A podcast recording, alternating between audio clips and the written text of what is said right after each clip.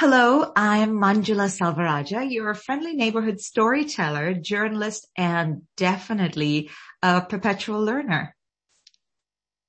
I'm Suthan Siva, investor by day, avid writer about personal development and business.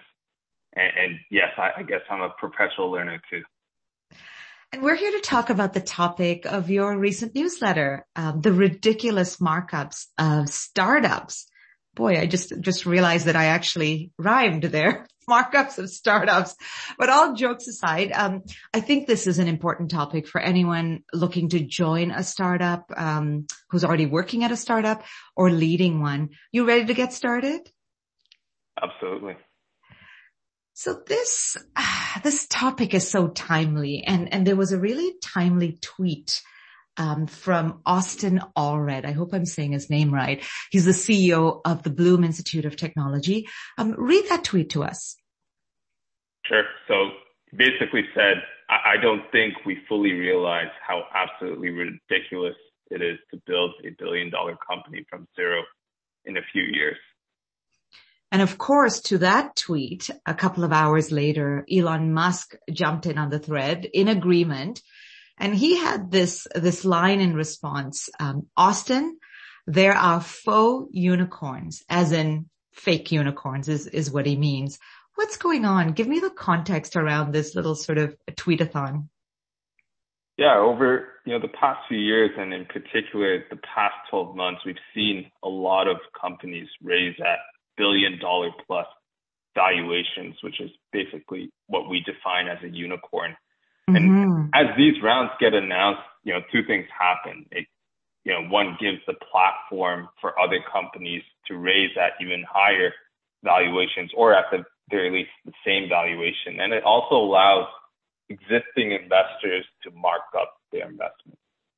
Now, for those listening who may be new to some of this lingo, what is a markup?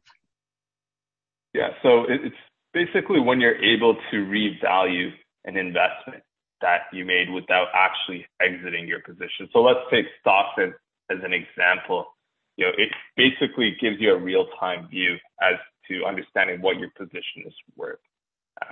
Venture capital investments are probably the exact opposite, where it takes you know roughly 10, 15 years for you to actually realize the inherent value of your investment. And so oftentimes you have to use new rounds to essentially mark up your investment, essentially using the next round as your proxy um, mm. to help understand what was the value of your initial investment. Now, what we're seeing are some really eyebrow uh, raising valuations. Why is this bad for people in the startup ecosystem, um, especially employees? Well, I'll start off by saying it's not you know, necessarily bad for the entire ecosystem or employees. I think, you know, there are certainly some scenarios where founders and employees can benefit from a huge outcome. I mean, let's take a look at Shopify and, and how they've done in the Toronto market. Um, you know, I, I think employees, founders, they, they've been able to have a huge impact on the startup community in, in Canada just from, you know, the company being able to do as well as it's done, you know, over the past five, ten years. And so, you know, there's definitely a lot of great things that can come out of these huge valuations, especially as the company is able to grow into them. However, a lot of companies, especially, you know, I'd say over the past 12 months have raised at valuation or raised capital at valuations that they may not be able to meet, especially within the time frames that their investors require. And when you factor in preference of equity, employees are usually the last one to benefit from you know any potential exit, and so they essentially lose out the most relative to everyone else, the founders, the investors. No, that is that is an interesting point. What kind of pressures does it put on the startups, the companies themselves? Yeah, so uh, ultimately, the rate at which companies need to grow to justify their valuation may not be sustainable. And so you could have a perfectly good business generating cash flows, but not good enough in the eyes of your investors. And this ultimately puts a lot of pressure on these companies to grow. And, and you know, I'm sure you and I, you know, we've seen this in the past. you know, this could be, you know, more of a focus on sales and, and generating sales now, right? Um, less of a focus on longer term projects.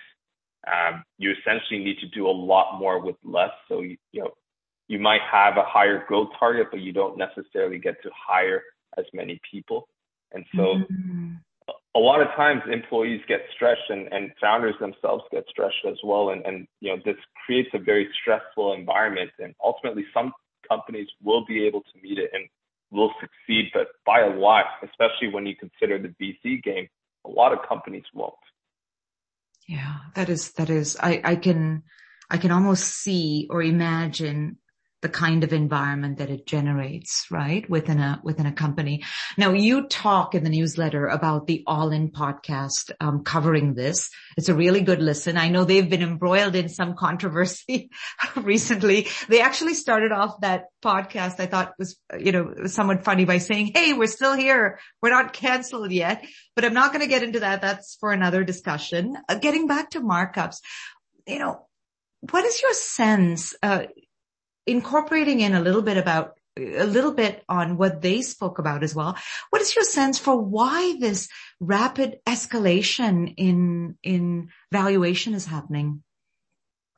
It, it comes down to you know essentially the same reason why asset prices you know across the board, whether it's real estate stocks or or practically anything else, have been going up. Right, and this is you know largely a result of you know just the sheer amount of capital that we have in the system relative to investment opportunities available. And so a lot of capital and relatively fewer investment opportunities means that these prices are going to go up.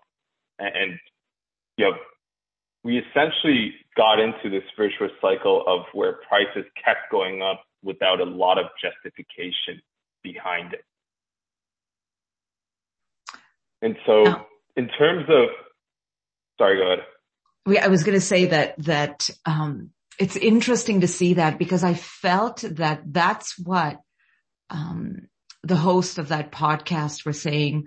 Um, and they're all people that are, that are really quite successful already, um, in the North American tech ecosystem and entrenched in it. So I, I feel like they have perhaps even a, a, deeper view of things. What's your sense for, you know, after watching that, can you give us a, a quick summary of what they said on the issue? Yeah, I, I think David Sacks had a great quote where, you know, it, essentially you need to play through the cycle, right? And so when it's a great time to buy, it's usually not a great time to sell. And, and the counter is true as well. When it's a great time to sell, it's usually not a great time to buy. And, mm. and a lot of times it's hard to stay disciplined and, and keep that in sight because, you know, when, what, what, typically when you sell, you, you, want to buy the next one and make even more money and, and you know, it, it's worked. It's, it's a formula that's worked, I'd say, for the past 12, 24 months. And, and so when that formula changes, it, it, is a shock to the system, especially for those, you know, including myself, who haven't really experienced a full cycle as an investor as far as an up and a downturn goes.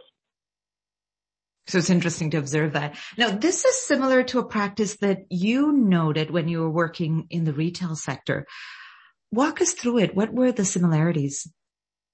Yeah, so I mean, listening to that podcast, like it kind of gave me a bit of a deja vu moment where, you know, to keep a long story short, in retail, there's, you know, typically a practice of using retail accounting versus traditional cost accounting.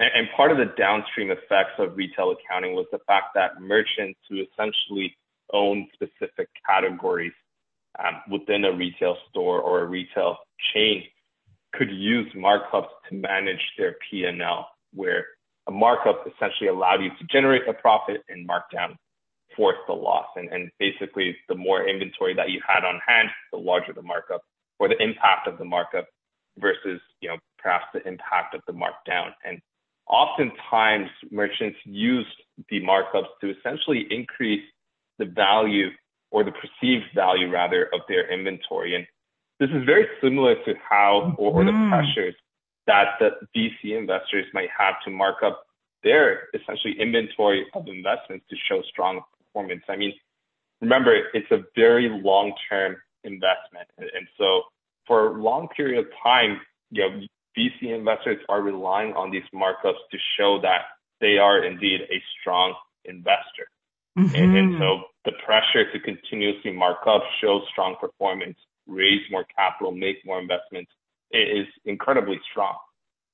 It's interesting because it's, it's slightly um, a game of optics too. Absolutely. Now, is there a tie Absolutely. to the, to the, is there a tie to the market corrections we're seeing? Uh, not yet. Typically, private market valuations lag public market. And, so, you know, the slowdown that we're seeing or perhaps the slight correction that we're seeing in the public markets could translate and likely is slowly translating to the private markets yet. But it's something that we'll likely experience over the next few months and, you know, hopefully or, you know, perhaps not, you know, longer, but uh, it, it is definitely something to observe. What will you be watching for uh, in this area this year? Just sort of through the year. Yeah, so it's you know it's probably two things. One is you know understanding and you know just watching how behaviors change within the investor community. Obviously, you know the type of investor that you had to be, you know, in an upswing where you know practically the prices of anything was going up. You know, the sooner you got into investment, the better you did. Um, versus perhaps a more thoughtful approach. You know, some might argue a slightly more value oriented approach will definitely be interesting to watch. And then I, I guess in the long term I'm definitely more interested in understanding how this cohort of investments over the past 12, 24 months will perform in the long term and, and, and what those repercussions might be and how businesses in that cohort perform overall. Oh boy, exciting times, right? Yeah, yeah, for sure. Well, thank you for taking me through that. Are we on next week as well? Yeah, absolutely. Do you have a sense? Do you have a sense this early what you'll be talking about next week or are you just sort of, is it still out there? Usually a bit out there, but, uh, I, I, I, do have a couple of ideas. So, uh, guess we'll stay tuned. Sounds good. We'll talk next week. All right. Thanks, Manjula.